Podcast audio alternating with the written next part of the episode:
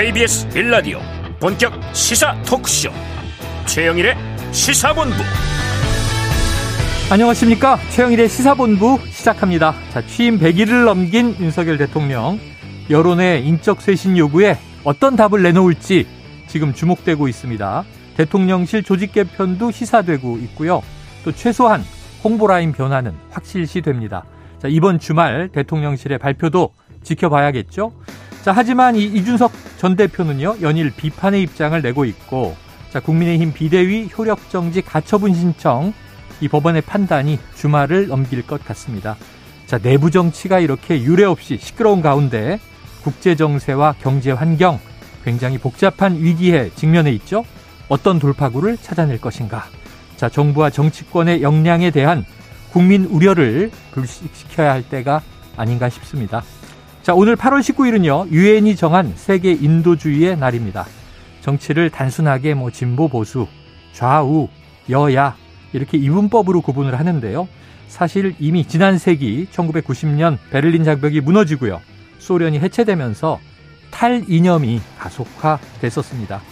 21세기가 다시 이념 진영의 신냉전으로 가지 않도록 해야 할 것이고요. 그러려면 우리 인간 사회의 유일한 제1이념 휴머니즘만 남으면 되지 않을까 싶습니다. 그 안에 자유도 인권도 법의 정신도 담겨 있다면 더 나은 세상을 향하지 않을까 오늘 생각해 봅니다. 자, 금요일 최영일의 시사본부 출발합니다.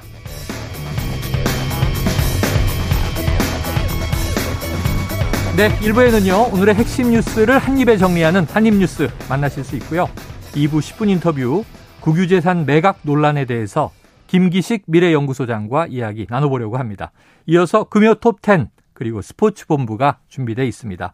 자, 오늘도 한 입에 쏙 들어가는 뉴스와 찰떡궁합 이 디저트송 신청 기다리고 있으니까요.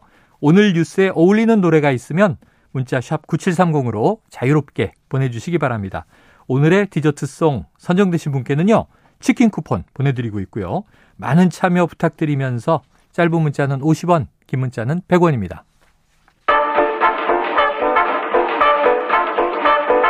최영일의 시사본부 한입뉴스.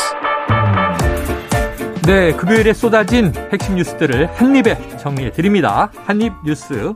박정호 오마이뉴스 기자, 헬마우스 임경빈 작가 나오셨습니다. 어서 오세요. 안녕하세요. 자, 첫 번째는 오래간만에 북한 소식이네요.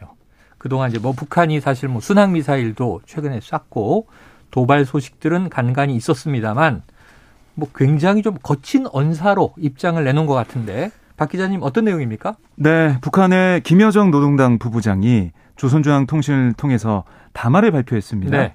어떤 내용이 있었냐면 어, 이 윤석열 대통령이 이번에 광복절 8.15 경축사에서 발표했던 아, 비핵화 로드맵 담대한 구상에 대해서 어리석음의 극치다. 어허. 우리는 절대로 상대해주지 않을 거다라고 거부 네. 의사를 밝혔습니다. 어허. 특히 이제 담대한 구상 이 자체가 이명박 정부 시절 대북 정책이죠. 비핵 개방 3천의 복사판이다. 음. 깎아 내리면서 아, 이 북한의 이제 국채라고 하는 핵 이걸 경제 협력과 흥정할 수 없다 이렇게 강하게 반발을 했는데요. 네네.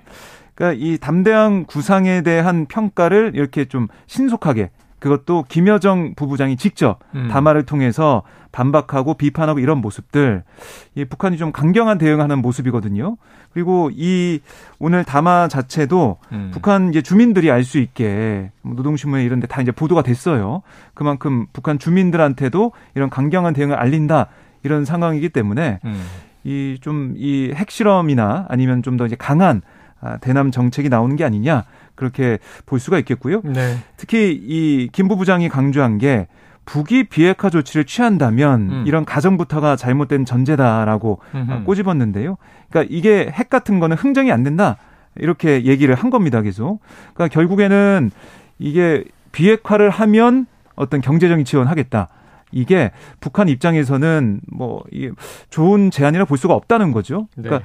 안보, 그러니까 북한의 체제 보장이 들어가 있는 그런 차원의 어떤 제안이 있어야 되고 또 이제 비핵화와 어, 1대1 대응, 그러니까 행동 대 행동을 갈수 있는 게 필요하다는 그런 생각을 북한이 계속 견제해 왔는데 윤석열 대통령의 이 제안은 결코 받아들일 수 없다 이렇게 네. 강조한 겁니다. 굉장히 빨리 답이 나왔는데 상대하지 않을 것 그러면서 상대한 거 아니에요?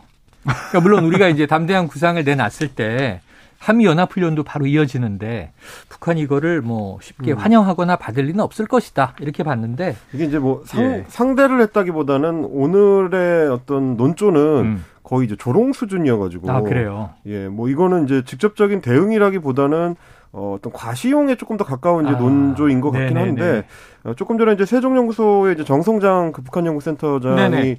좀 분석한 내용을 내놨더라고요. 아, 그래요. 근데 이제 거기서 좀 명확하게 짚고 있는 거는 오늘의 김여정 부부장의 이제 발언들 내용들을 분석해 보면 전체적으로 음. 북한이 어, 핵을 포기할 어, 의사가 전혀 없다라는 네네. 거를 조금 더 명확하게 한 거기 아, 때문에 아, 더 강하게 그렇습니다. 그러니까 이거는 이제 꼭 윤석열 정부뿐만이 아니고 지난 문재인 정부 때부터 쭉 이어져 온 어, 우리 입장에서는 북한의 비핵화를 기본 전제로 해서 어, 대북 정책을 설계하는 거에 대해서 어떤 근본적인 뭐 성, 수정이나 전환이 이제 필요할 수도 있다. 네. 이런 어, 분석을 내놓고 있는 걸로 봐서는 지금 이제 담대한 구상이라고 내놨던 것이 첫 단추부터 사실은 북한하고 아예 안 맞, 안 맞고 있는 상황이기 음. 때문에 음. 그렇게 되면은 뭐 통일부라든지 뭐 이제 대통령실에서도 좀 다른 구상들을 같이 좀 병행해서 고민해 볼 필요가 있을 것 같긴 합니다. 이를테면 이렇게 어, 거대한 전략이 처음부터 잘 안 맞는다면 네네.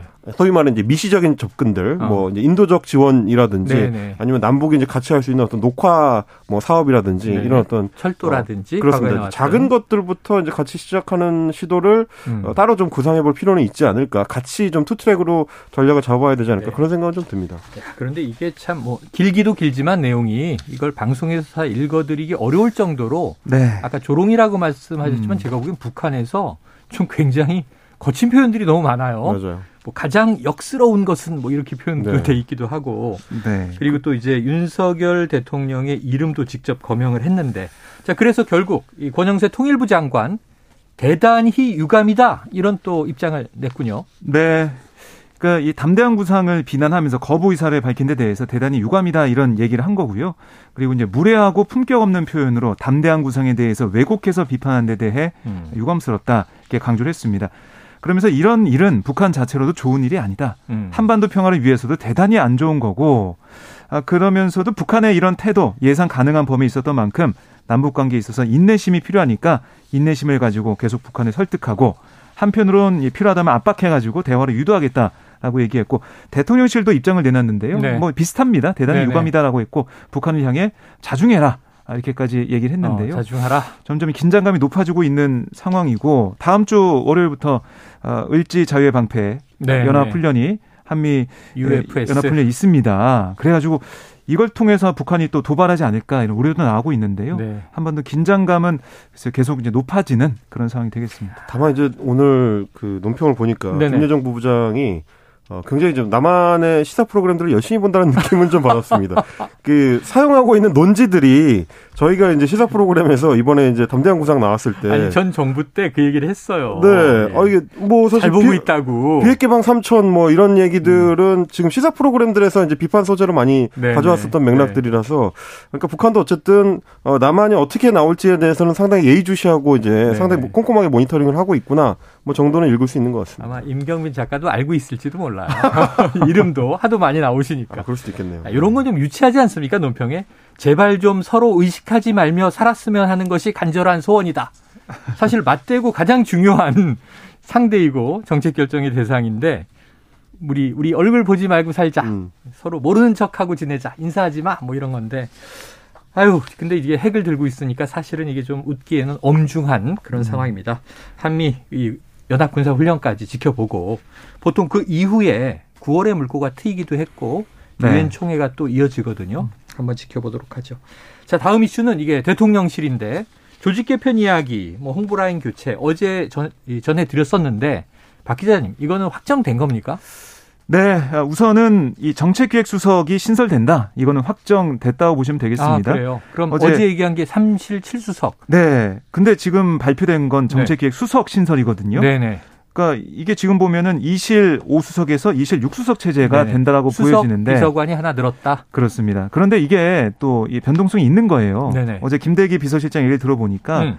이건 뭐 이 대통령실 이 조직이라는 것은 어떻게 유기적으로 변할 수 있는 거다 이런 취지 네, 얘기도 했거든요. 네. 좀 봐야 될 것 같고 결국에는 정책 쪽에서 조정이 좀 안 되는 그런 부분들이 있었다. 만 5세 음. 취약 부분이나 이런 것들 이거 좀 조정하는 컨트롤 타워가 필요하다 이런 얘기를 한 거고요. 또 이제 홍보 수석 뭐 김은혜 전 의원이 온다라고는 기정사실에 돼 있는데 관련해서는 일요일에 발표하겠다 이렇게 네. 또 얘기를 하고 있습니다. 자 일요일에 발표할 텐데 지금 어제 또 김대기 비서실장이 오랜만에 나와서 발표라고 네. 하니까 지금 야당 논평은 이거 뭐 쇄신 아니지 않느냐 이런 비판이에요.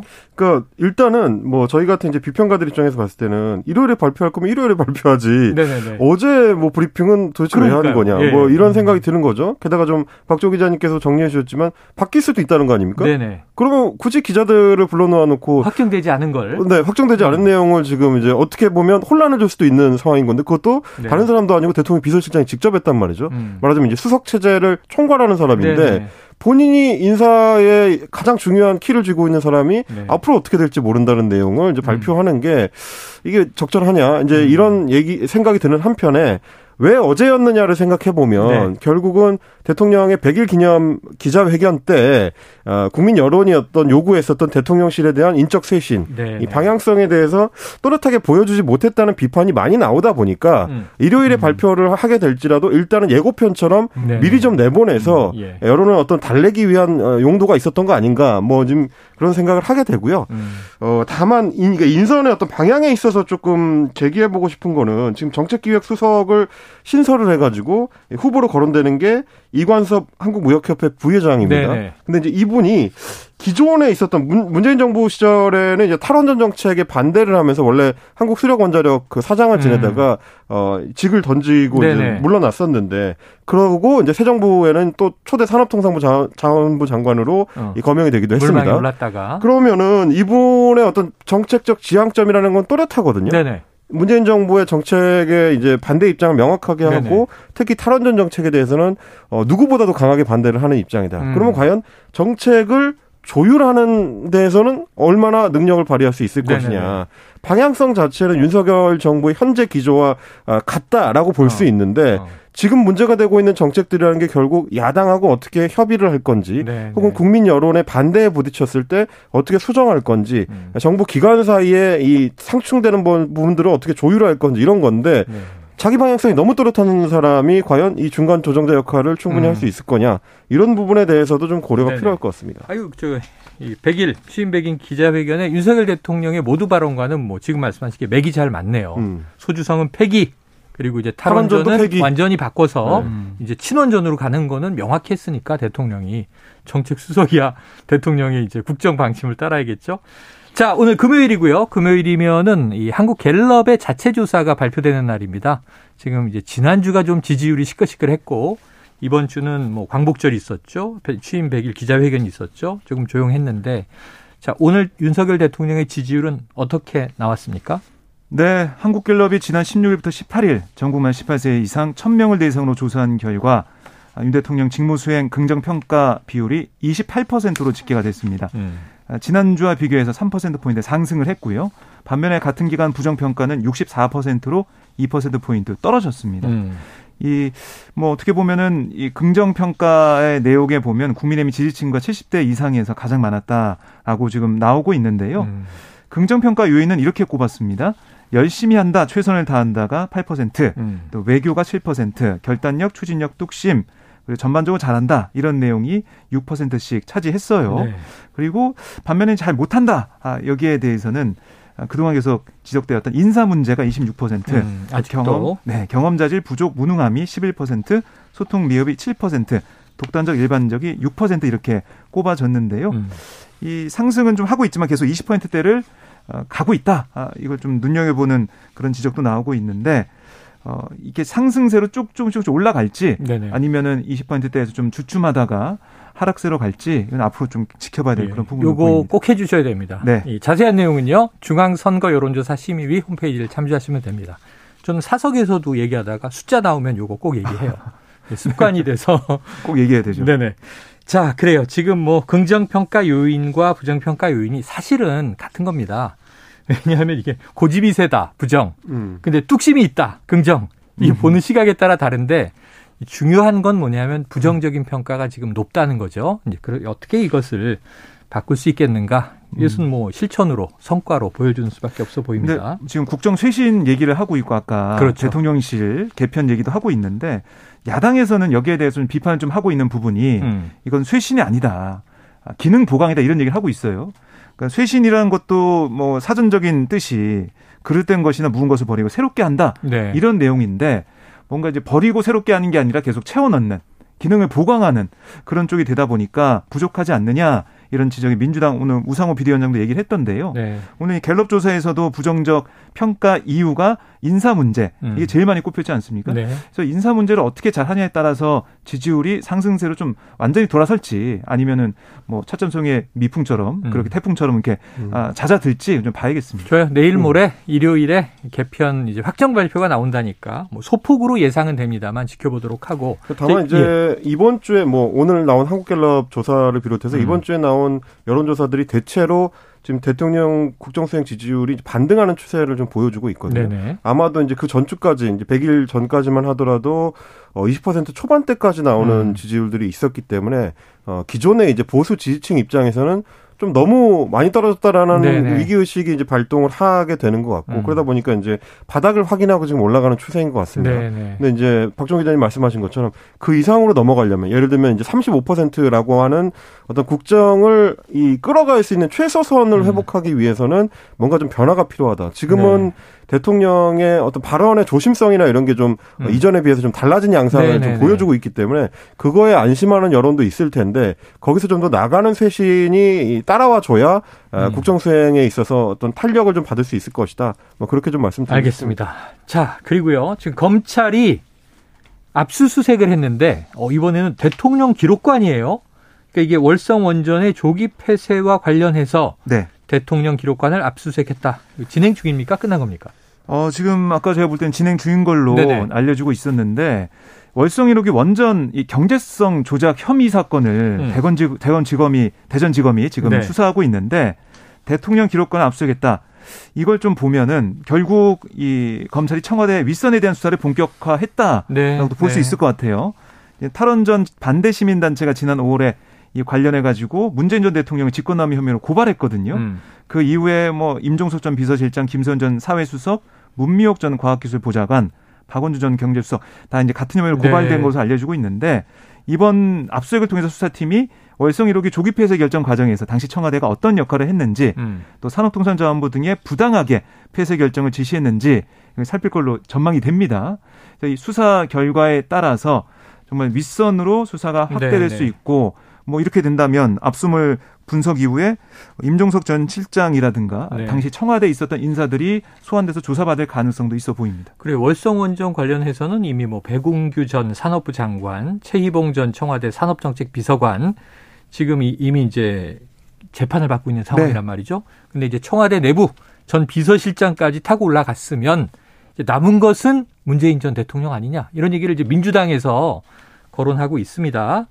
뭐 실제로 네. 지난번에 그 백운구 전 산업부 장관의 어떤 공소장 내용을 보면은 네. 문재인 대통령의 이제 발언 사실을 적어놨더라고요. 네네. 2018년 4월 2일에 문재인 대통령이 어, 월성 1호기 연구 가동 중단은 언제 결정할 계획인가요? 라고 음. 이제 질문을 했다라고 적어 놓은 거를 토대로 해서 아마 예. 이게 이제 대통령의 직간접적 지시로 인식이 돼서 음. 그거에 따라서 이게 진행된 거 아니냐라는 논리를 검찰에서는 이제 만들어 가고 있는 것 같은데 네. 과연 그거가 이제 원하는 어떤 결과로 이어질 수 있을지는 좀 지켜봐야 되겠습니다만 네.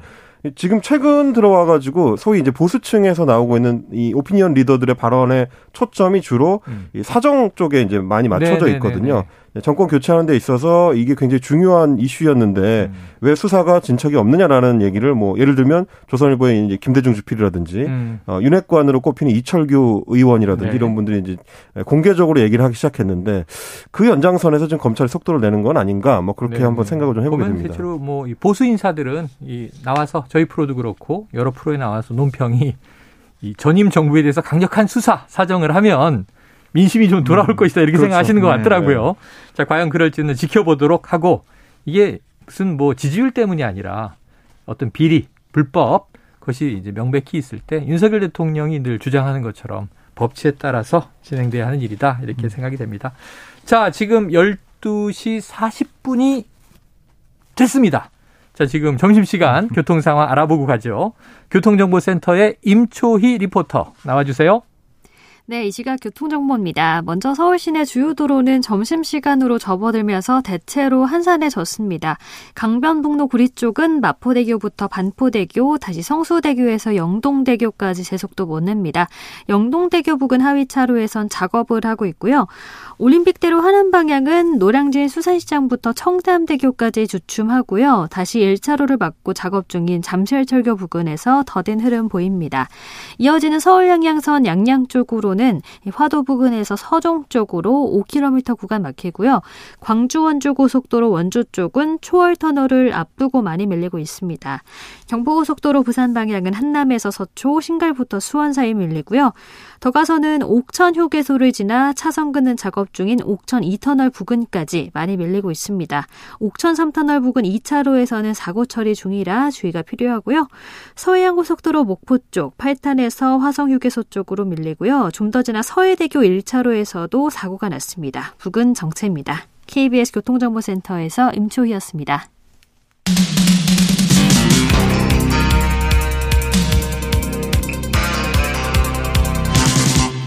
최영일의 시사본부.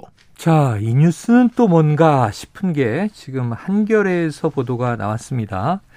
지금 이 이른바 극우 유튜버 30여 명이 윤석열 대통령 취임식에 초청이 됐다.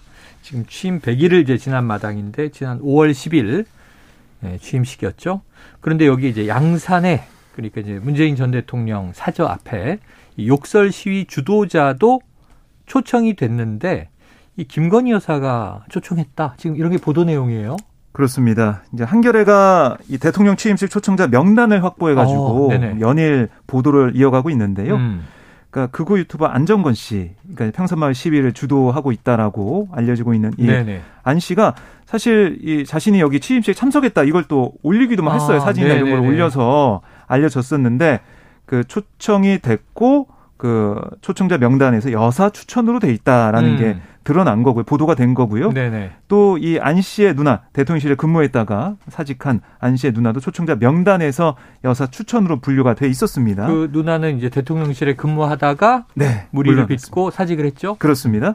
그리고 이 다른 뭐 유튜브나 유튜브 채널 여기 관계자도 30여 명이 초청이 됐는데 여사님 추천으로 대통령 취임식에 초청이 됐거나 아니면 추천이 적시되지 않은 사람들도 있었는데요. 네. 어쨌든 이 극우 유튜버들이 취임식에 대거 초청이 된 상황이다라고 보시면 되겠고 음.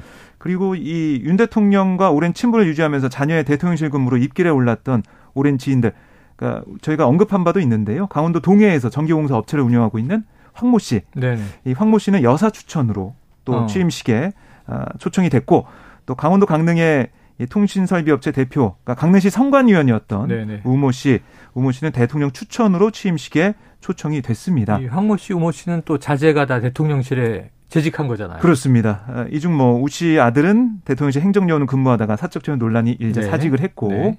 이 권성동 원내대표가 아, 이렇게 음. 어유 안타까워하던 바로 네, 그 네, 네. 우모 씨는 사직을 했습니다. 근데 이게 이 유튜버뿐만이 아니고요. 어제 이제 보도된 내용을 보면 음. 이 김건희 여사 이게 커버나 컨텐츠의 인테리어 공사를 해줬던 음. 그 업체 사장도 초청 명단이 있었다는 거예요. 네네. 근데 뭐 자신은 뭐 초청받은 적이 없고 한번 보기 위해서 그러니까 초청장 없이 그냥 갔는데 네. 못 들어가고 발길을 돌렸다 뭐 이렇게 뭐 줄이 길어서 예, 발길을 네. 돌렸다 뭐 이렇게 얘기를 하던데요. 실제로는 참석을 했습니까 안 했습니까? 참석을 안 했다는 게 어 이 김 씨의 아 그 대표의 주장이에요. 예, 예. 그러니까 이게 들어왔는지 안 들어왔는지는 네. 이게 확인이 안 되고 초청 명단만 있기 때문에. 근데 한겨레 보도가 또 맞다면 네. 여사의 추천으로 초청장을 받았는데 거기에 안 갔을 리가 없지 않나요? 그래서 뭐 줄이 길어서 네네. 그냥 왔다라는 얘기를 또 하고 있어서 예, 예. 뭐 그건 확인을 더 해봐야 되는 그런 그러네요. 부분이고요. 근데 사실 본질적으로는 음, 초청을 받은 사람이 갔느냐 안 갔느냐는 그렇게 중요한 문제는 아니고 개인의 판단이고 그렇습니다. 초청자 명단을 뽑을 때 왜그 네. 사람들이 대통령이나 리스트에 어, 올라가는 김 여사의 음. 추천인으로 거기에 리스트에 올라가느냐 그게 더 네. 훨씬 더 중요하긴 하죠. 그래요. 음. 그리고 뭐 이 김 여사의 어머니, 그러니까 윤석열 대통령의 장모 어, 최모 씨도 최모 씨 와 이제 공범으로 그러니까 장고증명서 위조한 혐의로 최 씨와 함께 유죄 선고받은 김모 씨도 음. 또이 김 여사의 추천으로 취임식에 초청됐다는 보도가 나왔었거든요. 네. 계속해서 이 지인들 그러니까 여사 추천 뭐 이런 명단이 계속 보도가 되고 있는데 음. 이뭐 공범으로 불리는 사람 또 어, 보수 극우 유튜버 이런 사람 초청 받았다는 이 네. 부분에 대해서 여러 가지 얘기가 좀 나오고 있습니다. 그래요. 자 여사 초청으로 돼 있다 리스트에 그 사실 지금 음. 이 사안은 뭐 한겨레가 아마 이제 리스트 그러니까 추천 명단을 아예 이제 확보를 한 상태라서 네네. 앞으로도 이제 논란이 되는 인사가 나올 때마다 예를 들면 근데 네. 이제 목록을 마치 엑셀 파일에 저장을 해놓은 것처럼 네네. 대조를 해보면 아 이 사람은 그때도 추천을 받았었던 사람이구나 네네. 이렇게 이제 계속 이제 인연이 강조될 가능성이 좀 아. 있어요.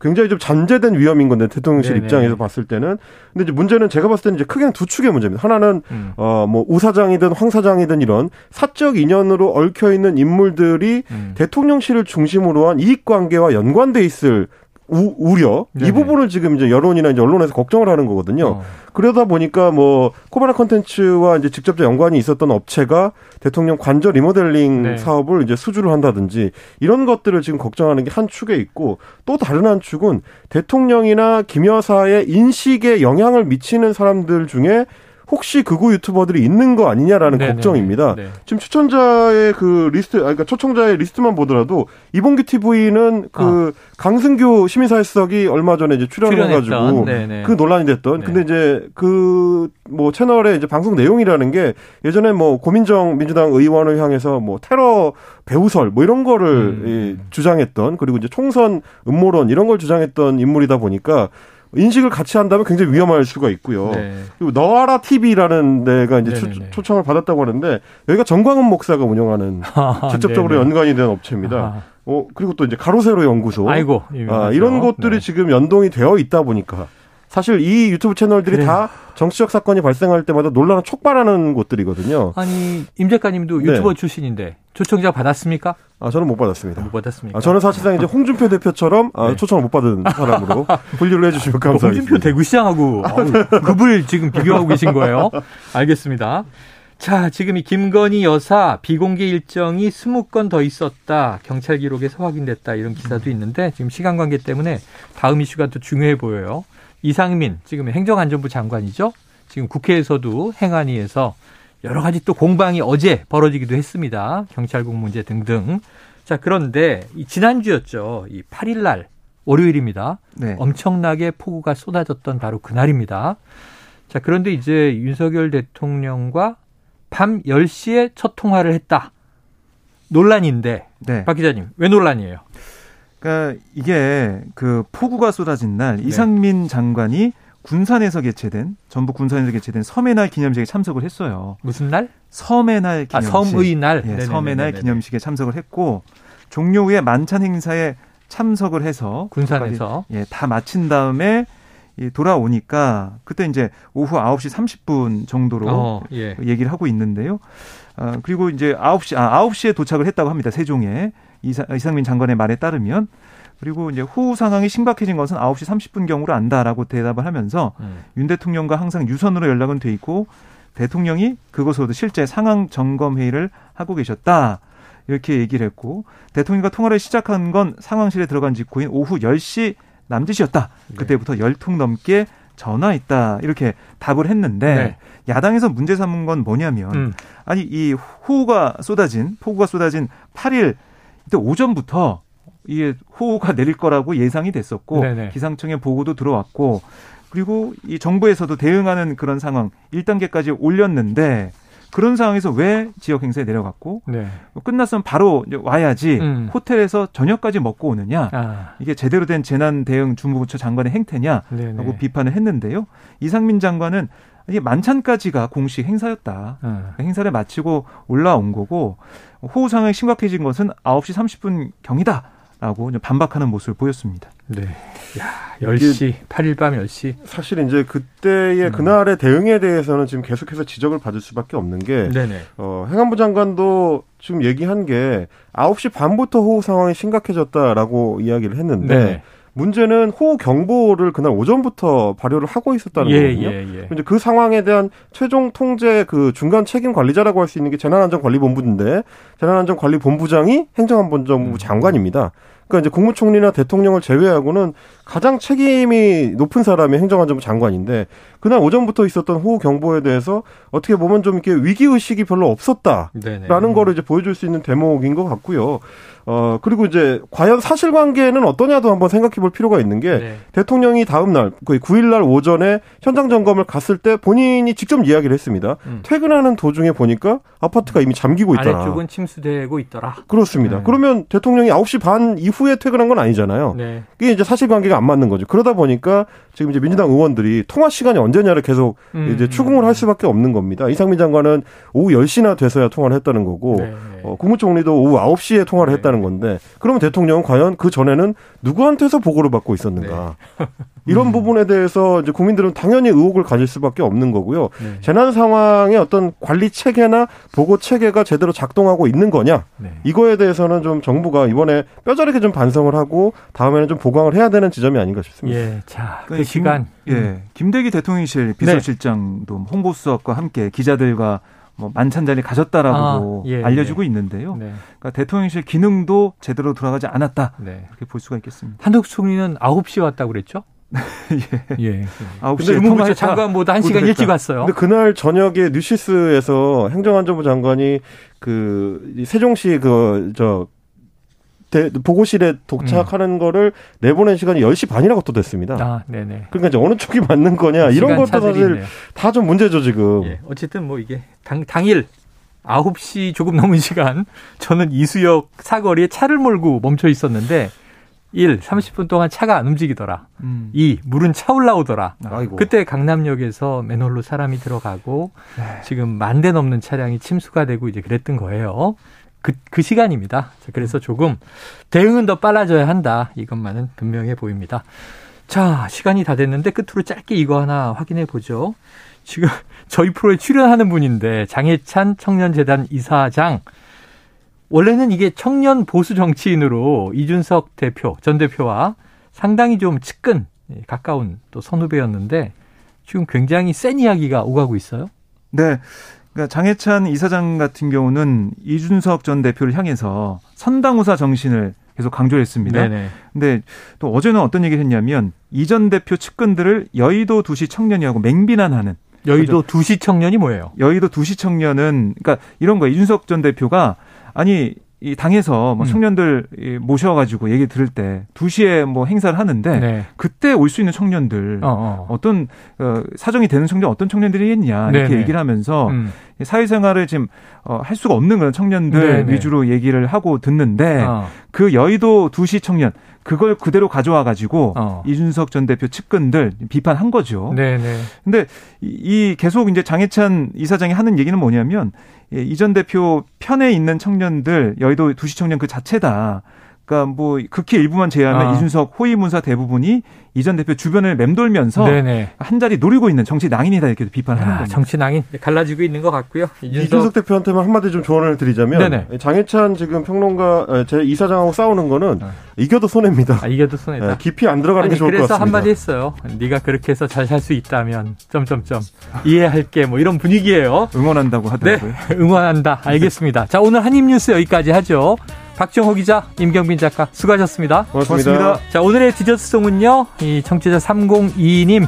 이번 한 주도 정치권은 정말 시끄러웠네요. 하지만 금요일은 왔습니다. 부담 훌훌 털고 신나는 주말 보내고 싶어요. 뉴스를 보지 않으시면 됩니다.